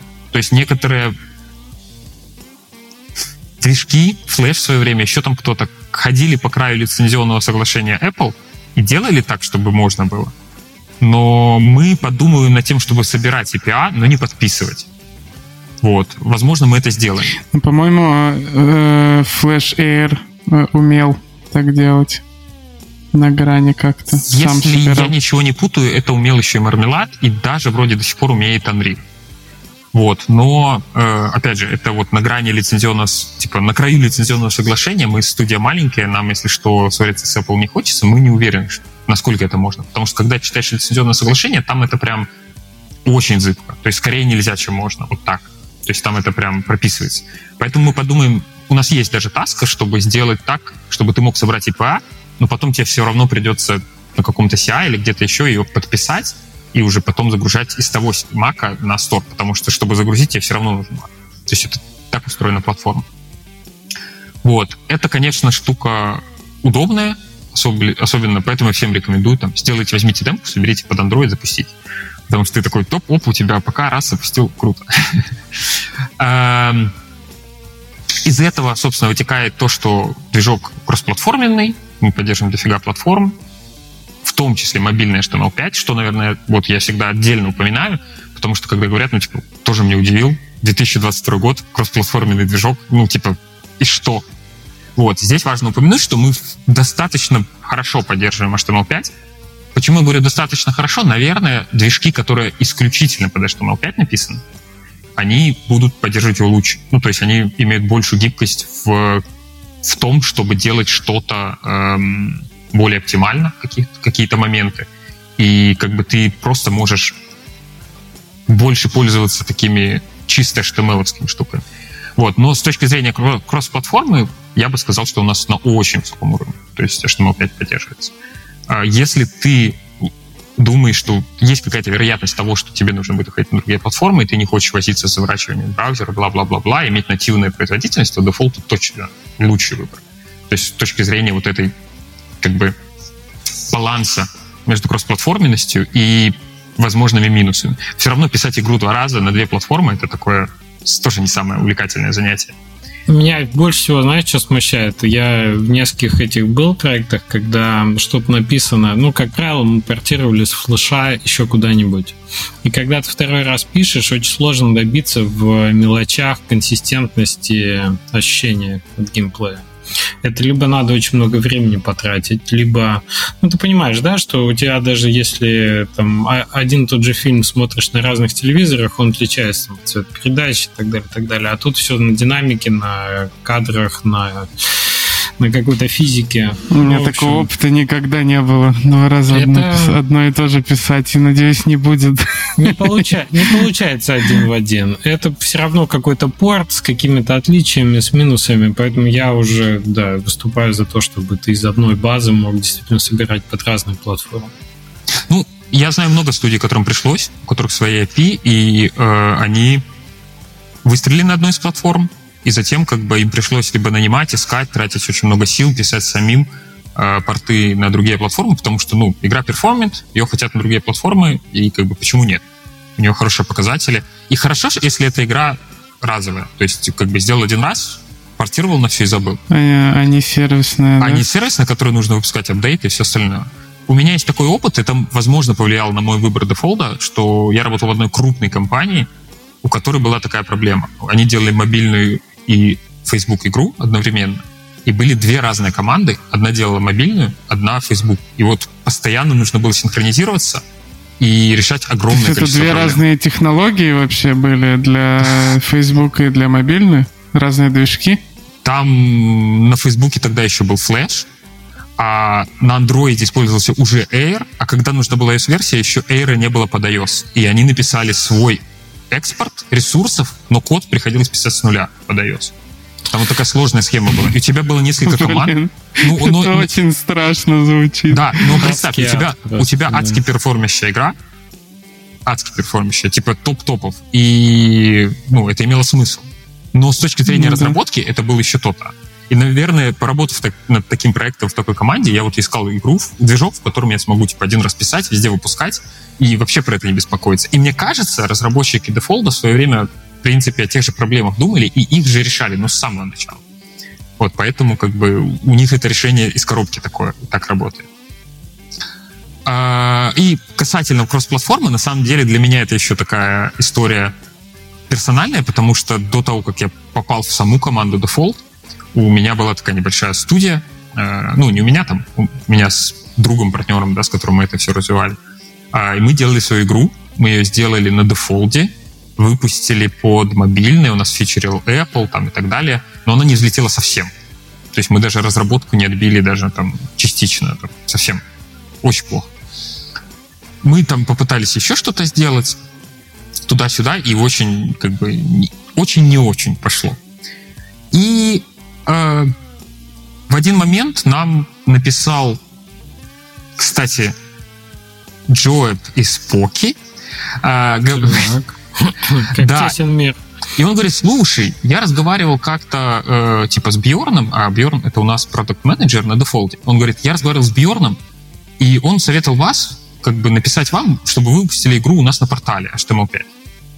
А мы только мобильные версии выпустили, и все, и HTML5 даже никуда не пробовали. Это еще был, по-моему, 2017 или 2018. HTML5 уже, уже крупные компании интересовались, но еще активно так, как сейчас, сейчас он прям хорошо себя чувствует. Тогда еще было подозрительно, особенно маленькому инди, туда идти и что-то делать. Вот, потому что ну, не уверен был, что что-то отобьется. Но я как бы в том числе портировал для крупных компаний HTML5 игры, ой, с флеша на HTML5 игры, и поэтому я уже так, мне было интересно. И тут пишет Джо и говорит, слушай, такая ситуация, давай портанем. А у нас была одна игра, которая прям, вот, которую мы вышли, совсем провалилась. А была другая, которая так перформила более-менее. Говорю, давай ее выпустим. Типа, неинтересно, давай ту, она красивая, все классно. А мы знаем, что она красивая, но не очень перформит, а если не очень красивая, но перформит классно. Мы, давай мы выпустим и эту, и эту. Ну, типа, ну, давайте сначала, типа, красиво, а потом а, а потом умную. Вот. Эм, и, ну, я напрягся, но потом сел, как бы за два вечера все сделал, даже меньше. То есть первый вечер я просто попробовал, оно все запустилось. Ты такой, работает? все, причем, ну, типа, сейвы работают. Э, я просто собираю под HTML5, вырезаю там рекламные, по-моему, плагины у меня были, собираю под HTML5, и оно работает. Я такой, ну окей, там нужно было что-то добавить, а фишку, там еще что-то. Вот первые зачатки этого модуля написал, который поделился для Поки. И, собственно, выпустил ее, и она что-то начала приносить. Ну, так, совсем немного, но посрав... уже так стабильно и постоянно. Мы выпустили вторую игру, она стала приносить получше. Мы посмотрели одну игру, выпустили, которую мы делали бесплатно, просто чтобы там обкатать э, некоторые подходы к э, построению самой игры внутри там архитектуры. И она тоже хорошо приносит. И в итоге ситуа... Э, у нас была ситуация, что у нас 85% всех доходов, там, совсем небольших, приходилось на mobile. И поначалу мы выпустили на HTML5 только одну игру в Facebook Instant Games. Вот она 15% еще приносила. Мы такие, ну, как бы, пусть висит. А затем, когда мы стали выходить на Poki и так далее, э, это все начало развиваться. И вот на сегодняшний день мы, в принципе, достаточно уверенно себя чувствуем. У нас есть такая хобби-студия. К вопросу о том, делаем ли мы свои игры. Мы свои игры как Defold не делаем, но у меня вот, например, есть своя хобби-студия, где мы делаем игры исключительно на Defold, потому что мы можем выпустить ее на HTML5, на mobile и так далее, и у нас вот сейчас 85% дохода там. Это э, HTML5, и 15% это mobile. Мы его как все равно делаем. Странно. Как ни странно, да? Потому что кажется, что mobile очень большой рынок. HTML5 как бы такой очень странный, подозрительный и непонятный. Но прикол в том, что конкуренция на мобайле такая огромная, а HTML5 на, настолько сейчас э, растет, и там настолько много рекламных денег, они приходят, и эта ситуация очень развивается. То есть это тот пирог, который растет постоянно, и твой там, кусочек. А учитывая небольшое количество разработчиков на HTML5 относительно мобайла, то у тебя побольше кусочек, и он постоянно растет еще плюс к тому. Да, и есть такой важный нюанс, который ну, как бы ты когда смотришь на весь рынок mobile, он там растет, считается самым передовым во всем геймдеве, там больше всех зарабатывает, ты думаешь, ну, я зайду, там маленький процент откушу, у меня все будет классно. Но на самом деле тебе платформа практически ничего не дает. Ни трафика, ничего. И как бы тебе нужно все покупать. И мы со всеми нашими играми, где мы пробовали, видимо, они недостаточно хороши, чтобы покупать трафик. И они все на органике. Люди, которые играют, ими очень довольны этими играми, им все нравится, но сделать из нее такой полноценный сервис, который бы можно было закупать трафик, у нас ну, не получилось. Может, мы не хотим, может, мы не умеем. Это уже другая история. Важно то, что те игры, которые у нас есть, они недостаточно хороши, чтобы в них закупать трафик. Ну, либо недостаточно много денег вытягивать из наших пользователей, чтобы закупать трафик. Я а. как эту ситуацию вижу, да, Леш, небольшой фрез, uh-huh. потому что тоже для меня как вопрос, требовавший обдумывания. Что, например, ты приходишь э, с премиум разработки в mobile, и у тебя есть определенный набор э, видения, как, как, что игра должна делать, а что не должна делать своими игроками, с пользователями. Uh-huh. Э, но прикол в том, что, скажем так, лучшие студии, которые лучше всего монетизируют, э, они применяют весь спектр, там, условно, серых э, манипулятивных штук. То есть они оптимизируют так свои там креативы, свой этот, чтобы максимально повысить LTV, да, прибыль с одного этого. И это так сильно разогнало стоимость игрока на рынке, где ты закупаешь рекламу, потому что там же аукцион, ты же конкурируешь за стоимость да. пользователя, что если ты не делаешь этого, то ты вне игры. Ты не можешь закупать эффективно трафик. Вот. И поэтому есть уже определенный такой трэш-холд, есть определенный барьер, что если ты не используешь все-все вот эти... А может, ты не хочешь их использовать. Может, для тебя это ну, неприемлемо как для студии. Ну да, да. И нам, для нас это, по сути, нашу студию маленькую это спасло. Это все равно хобби-проект. Мы, правда, смогли туда нанять программиста. Э, сами мы практически не уделяем ей время. Э, ну как, уделяем по мере там, менеджмента, чего-то еще. Программист делает основную работу. И вот она до сих пор существует. Мы очень довольны, что она есть. Мы можем там и душу отвести, и даже что-то выпускать, и делать, и так далее. Поэтому, и, ну, как я и сказал, да, эти платформы, они в свое время Flash достиг какого-то пика по качеству, когда уже разработка флеш-игры стала дорогой но тулы еще не позволяли удешевить этот процесс. И потом как бы весь рынок HTML обвалился, веба обвалился игрового и так далее, и так далее. И сейчас вот опять возникает ситуация, что, в принципе, порог входа достаточно низкий, качество игр далеко не всегда очень хорошее, но и уже инструменты позволяют изначально делать качество гораздо лучше, чем оно было тогда. И сейчас, делая игру мобильного качества, на HTML5, в принципе, можно себя очень хорошо чувствовать.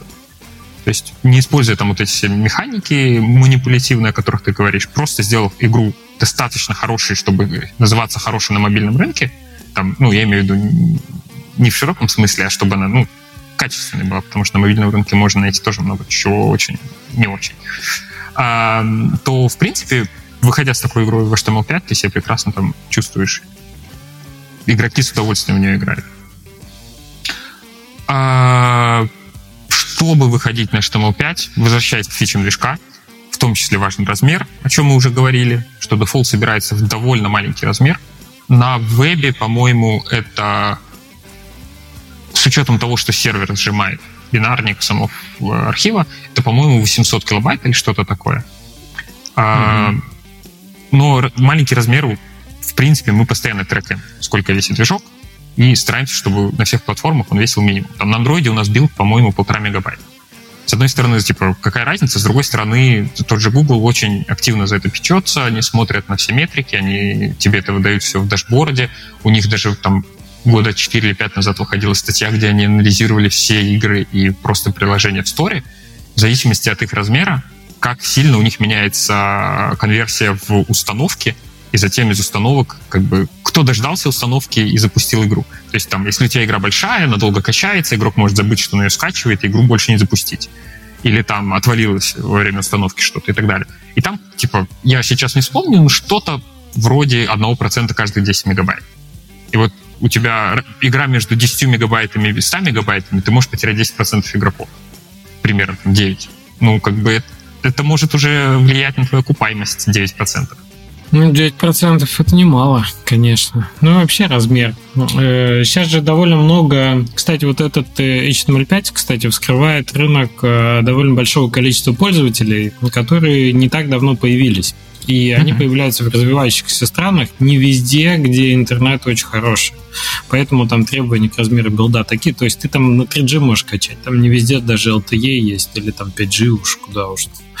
Вот, поэтому размер критичен, в том числе для мобильных приложений, не только для HTML5 билда. В Steam я слышал, что люди даже делали наоборот, когда у тебя игра весит 40 мегабайт, э, там люди брали такие, типа, больше. давай, давай в, в звуки в WAV закачаем, не сжатым, чтобы каждая вавка по 70 мегабайт была, чтобы выглядела игра солиднее.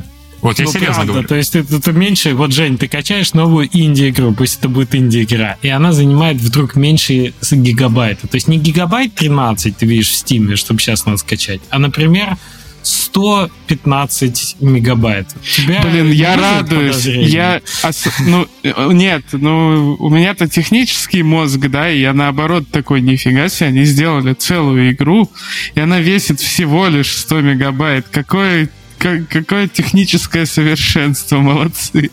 Ну, я, я, я, я не подумаю, ну, наоборот, когда ты качаешь пиксельную инди-игру, и она весит 2 гигабайта, вот тогда у меня возникают вопросы, типа, что за дела?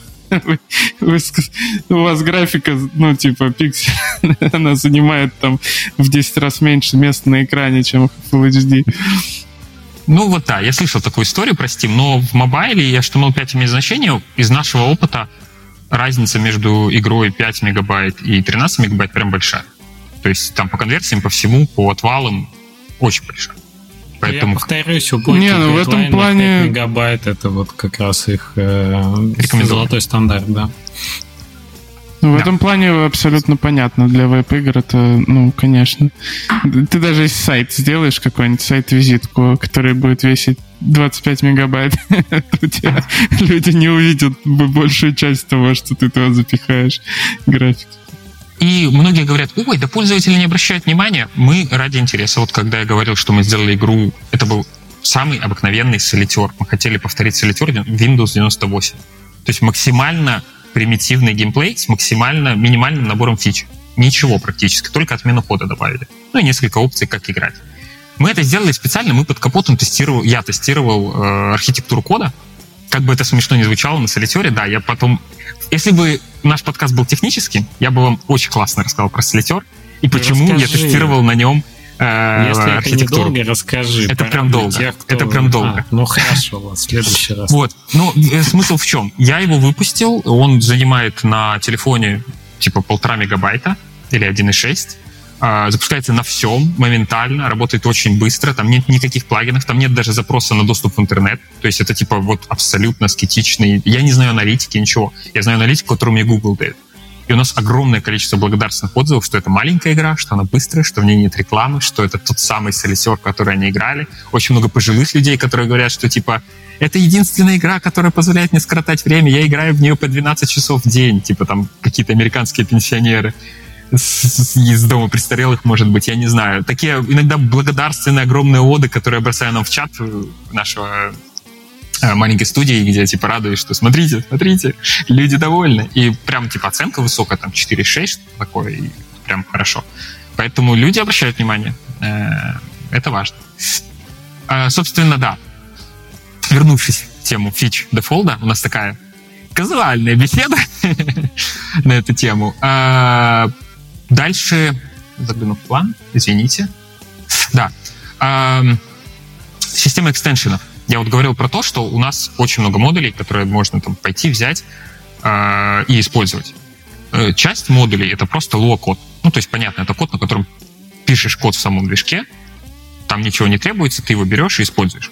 Но э, часть кода — это нативный код, который тебе нужен под разные платформы. Например, у тебя рекламная SDK оно под iOS одно, под Android оно другое. Там, под остальные платформы его нет. Потом там SDK для Поки, например, да, чтобы ты мог там все методы дергать напрямую и не беспокоиться. И там аналитику, э, какие-то нативные, не знаю, математические библиотеки, там физику, э, еще что-то. Все это можно написать и подключать извне. Но для того, чтобы у тебя не возникало проблем с тем, что у тебя, ну, я не знаю, у тебя есть библиотека, написана на C++, Тебе ее под Mac собрать, это типа одна платформа с одним набором компиляторов, всего остального. Собрать ее под Linux, у тебя другая платформа, другой набор компиляторов, там, всего environment и так далее.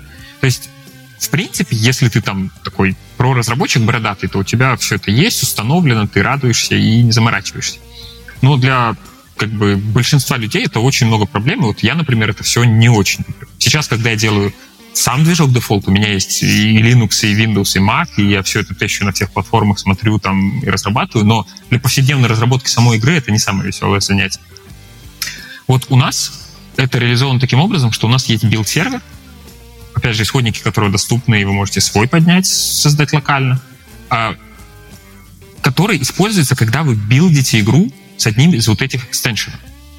То есть, когда вы билдите игру, вы добавляете различные extension ы, как дополнительный плагин штуки к движку. И когда вы нажимаете build, если этой версии движка у вас в кэше еще нет, то он берет все, весь исходный код ваших именно плагинов, то есть нативный исходный код, отправляет его на билд-сервер, где все, весь environment, все платформы уже настроен. Все это собирает вам в движок бинарник, возвращает вам на компьютер, и вы дальше работаете с этим. Вот. Это очень сильно упрощает написание плагинов и поддержку их, и как бы работу с ними, потому что тебе не нужно постоянно заморачиваться, как это все собрать. Ты можешь пойти на... У нас такой есть витрина, назовем ее так, куда люди добавляют свои наработки, выбрать, что там есть, или там на GitHub по тегу поискать, и посмотреть, использовать там все, что вам нужно. Там, ну, как бы я перечислил в основном там рекламные SDK и так далее, но там есть и веб-сокеты, например, да, для сетевых игр. Там есть и э, полностью написанная отдельная физика со всеми фичами Vox 2D, где ты просто ее можешь подключить и использовать, ну и так далее. А, это очень сильно упрощает жизнь, как и следующая фича — это а, возможность билдить напрямую на устройство. Вот в разнице с тем же самым, например, Unity, вот когда я вам говорю ресурсы игры, что вы подразумеваете? Вот какие мысли у вас возникают? Что является ресурсами игры? Ну, там, графика, да? Ну да, FBX какие-нибудь пропсы. Модели, там, Модели. Э, может, сцены, там, коллекции какие-то, или как они там называются, сцены, наверное, так и называются. А, шейдеры являются ресурсами игры? Ну да, кастомные шейдеры могут же быть написаны, в том числе... Шейдеры дольше всего и компилируются, на самом деле. Вот. И а код. Это ресурс Ну, естественно. Ну да, ресурс. В Вот, ну, смысле, да. У нас это все четко разделено, то есть у нас вся логика, которая у тебя написана именно на языке, на котором пишется логика игры, это ресурс.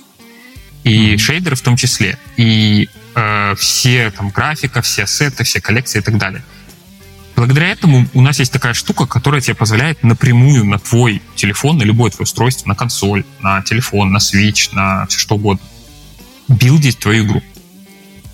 То есть сначала ты один раз собираешь свою игру э, со всеми нативными библиотеками. Например, э, там, рекламным SDK. Вот классный пример, потому что это постоянно боль. Вот у тебя есть необходимость строить рекламный SDK. И ты такой, блин, ну его тестить нужно только на телефоне, да? Там, за редким исключением, может, кто-то симуляторы придумал и так далее, но тебе нужно тестить его на устройстве. Либо там на симуляторе, ну, отдельном устройстве. То есть собрать APK, установить, запустить, посмотреть, что-то неправильно, удалить, пересобрать новый, запустить, посмотреть.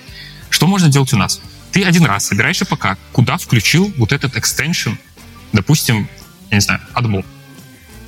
Запустил его, один раз собрал APK, установил на телефон, запустил. Он там не работает, что-то настроил не так. Ты берешь в редакторе, вносишь исправление в свою логику, выбираешь, куда ты хочешь билдить, запускаешь, ну, на телефоне у тебя приложение запущено, ты выбираешь, я хочу билдить теперь на телефон. Нажимаешь «билдить», происходит процесс билда, обновленная версия запускается на телефоне. И ты можешь смотреть, что ты там изменил. Ничего не перебилдил. Изменил там еще две строчки, посмотрел. То есть, таким образом, интеграция всех вот этих нативных SDK из ада превращается в обычную разработку каждодневную, которую ты можешь просто итерировать, запускать, смотреть, на ходу Я что-то уже править. давно не билдил на Unity в этом плане. Там же есть build and run на устройстве, типа на Android э, устройство тоже есть там похожая история.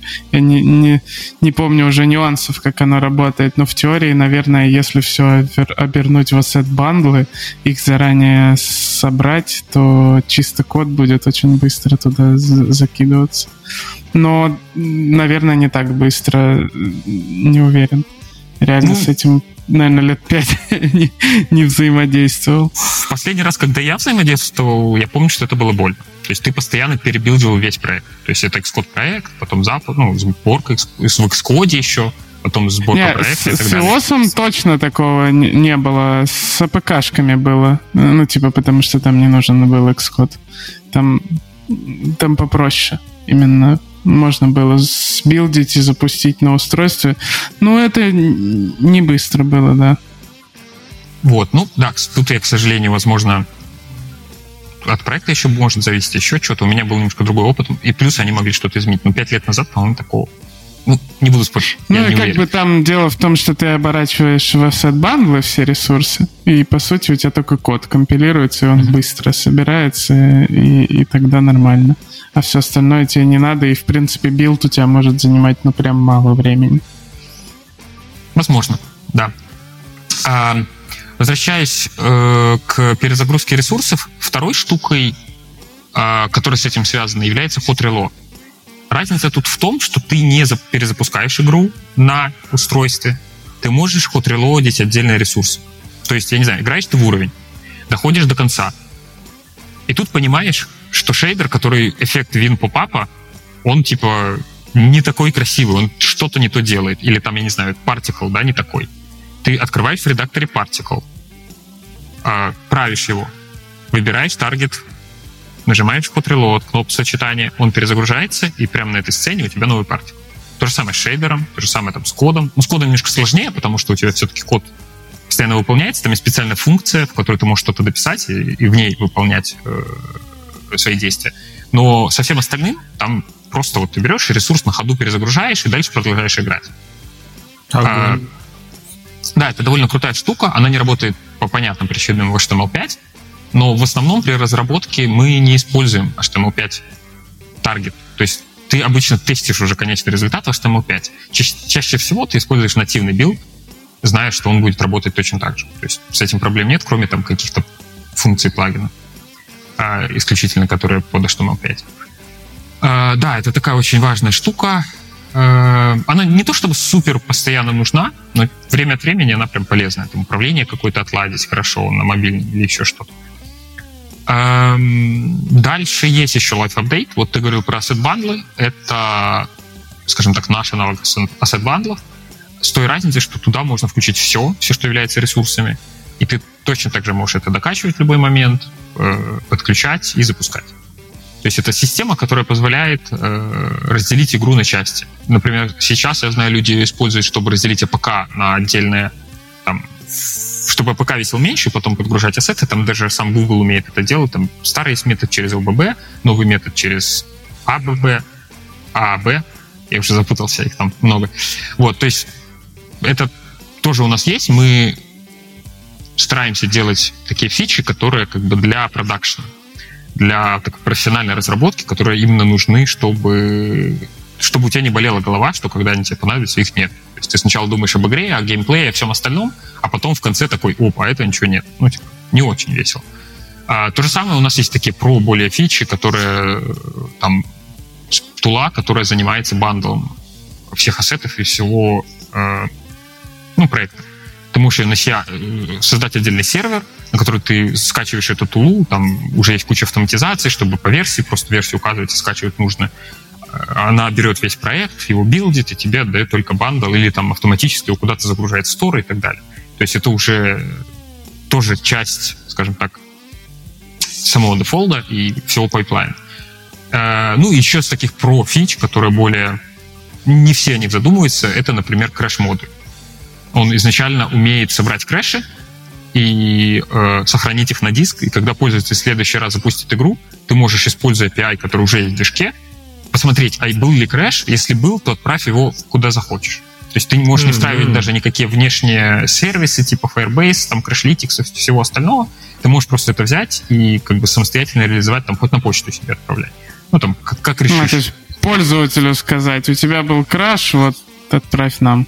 Ну да, да, или так. То есть смысл в том, что это изначально есть модуль, который заботится о том, чтобы собрать информацию, которая тебе нужна при crash е. Весь stack trace, при возможности, что там в логике происходило, и как бы тебе отправить.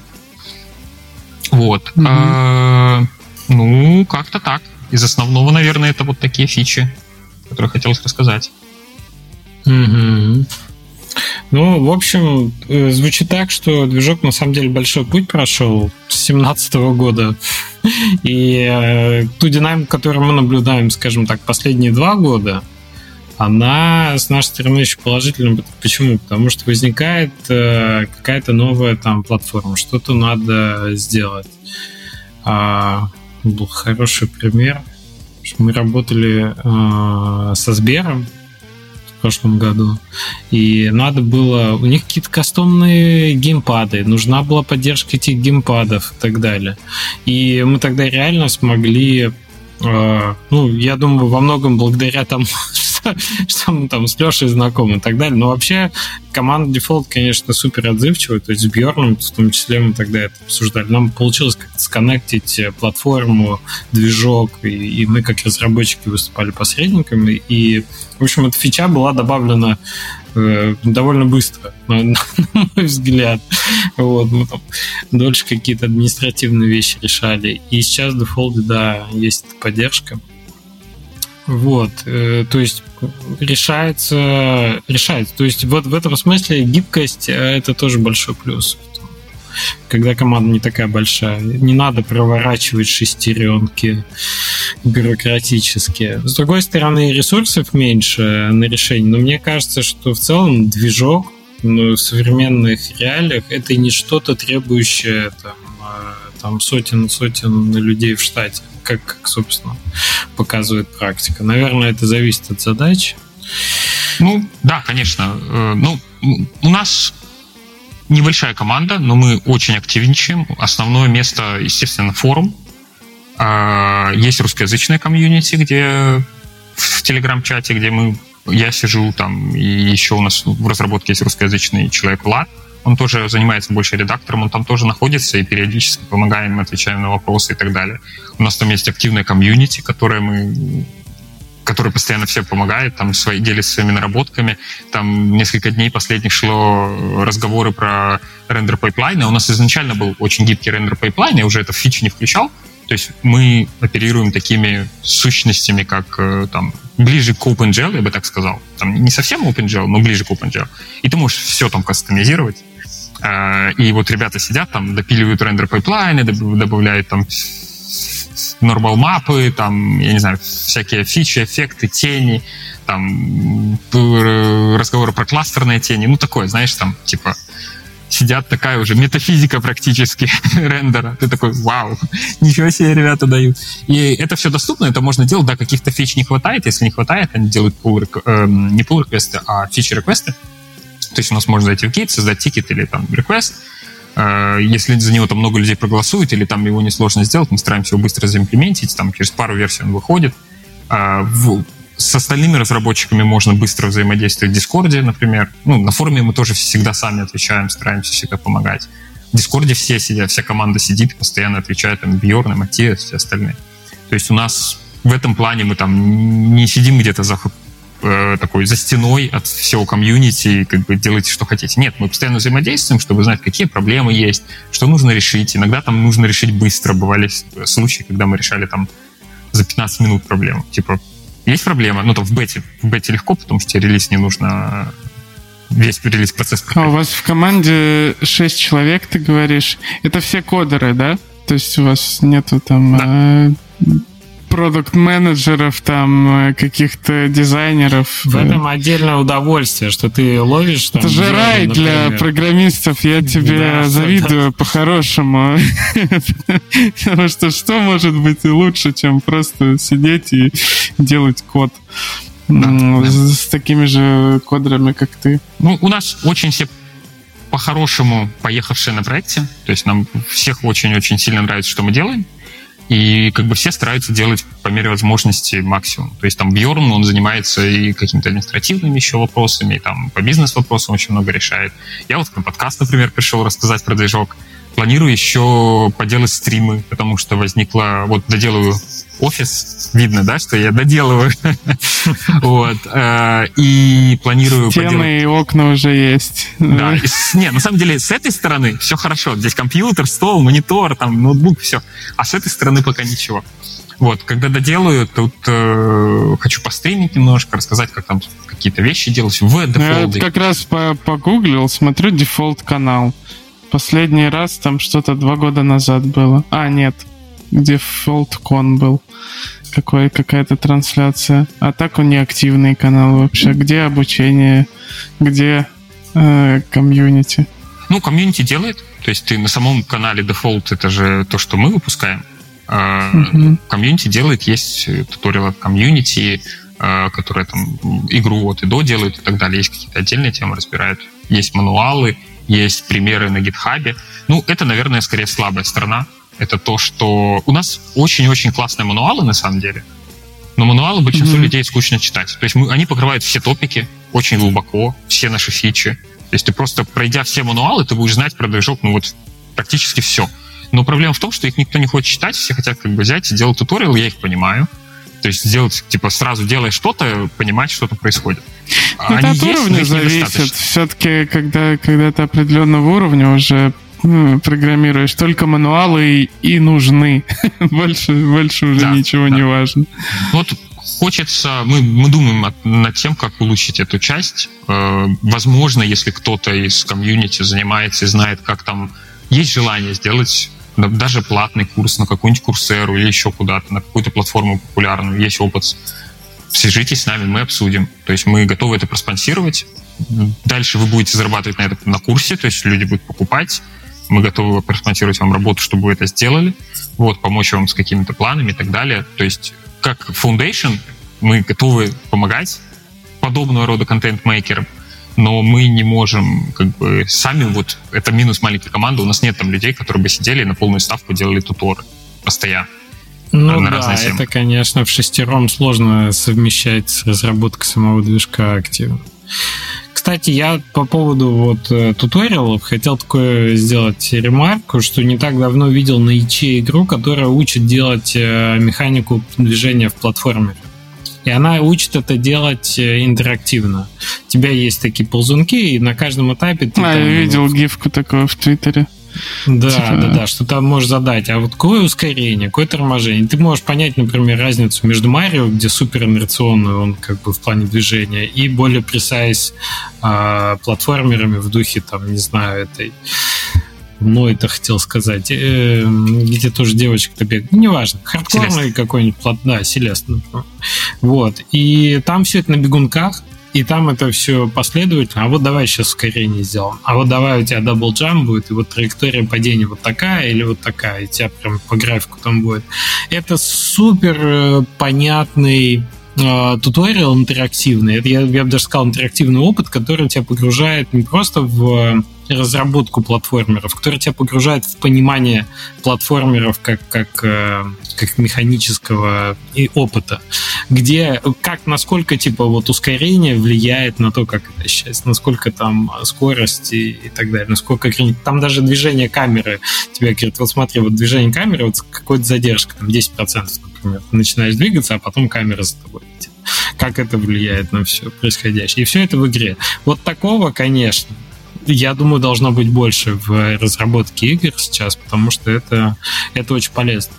Ну, не знаю, не знаю, Леш. Э, это, конечно, прикольно, как игрушка такая, типа на это посмотреть и, и все такое, но должно же быть э, какой-то аналитическая же область мозга должна включаться, когда ты смотришь на чужие игры и такой, блин, а тут вот такое ощущение создается, потому что камера э, с задержкой следует за персонажем там и все такое. Ты же ну, по референсам таким образом изучаешь эти штуки. А когда тебе так на блюде принесли, это значит, что жанр умер уже, все. Это значит, ага. что там все, все секреты уже их, им можно обучить. Понимаю, вообще, вообще уже давно есть... Евгений.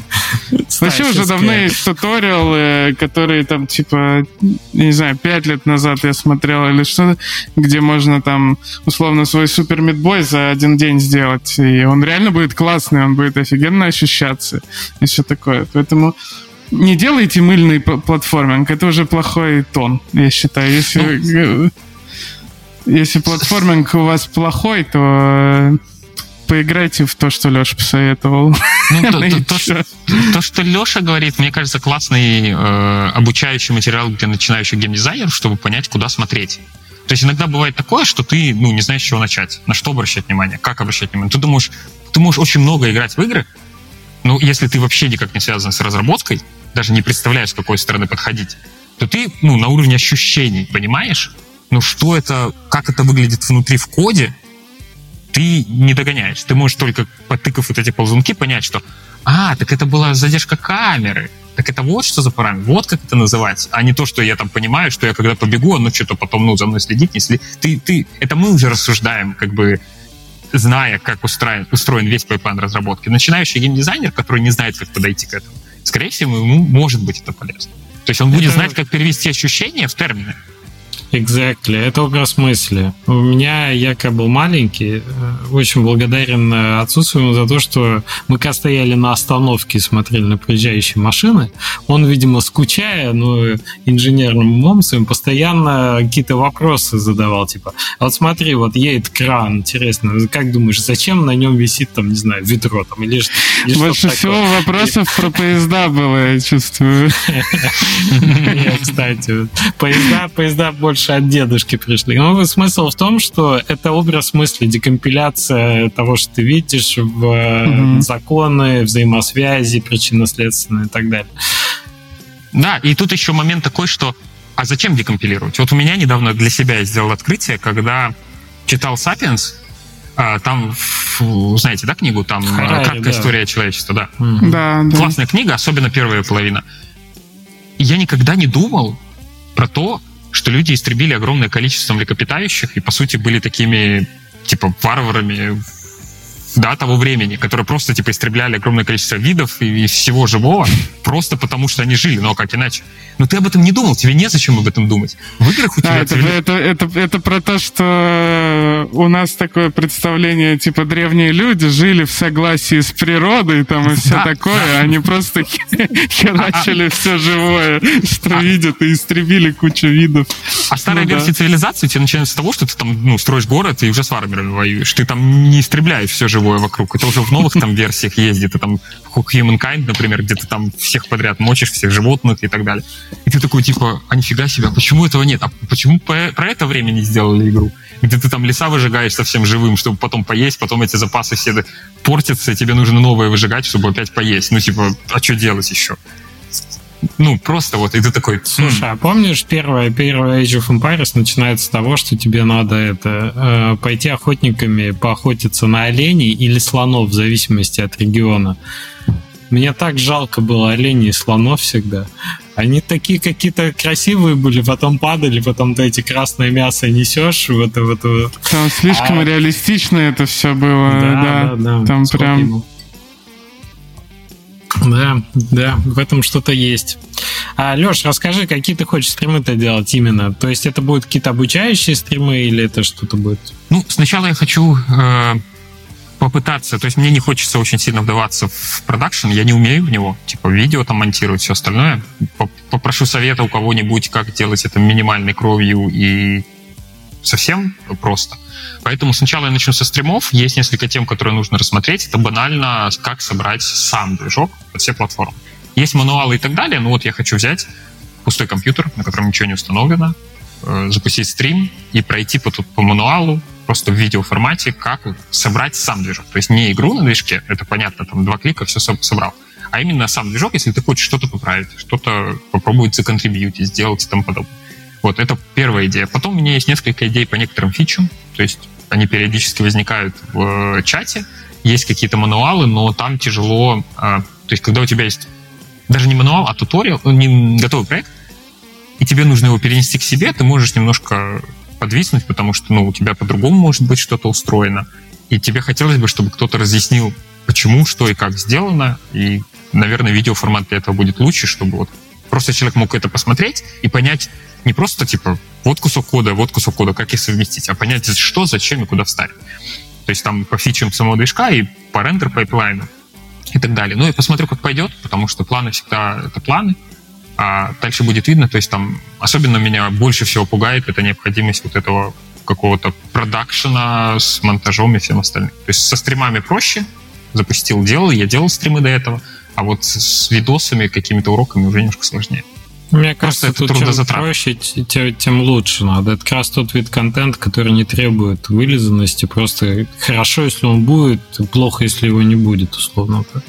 Ну, вот, я думаю, в формате стримов это должно быть самое такое менее трудозатратное и как бы баланс вот это соблюсти между все-таки наличием и полезностью и трудозатратностью, потому что, опять же, это всегда будет выбор между тем, чтобы запилить багфикс в движок или что-то там сделать, или записать видео.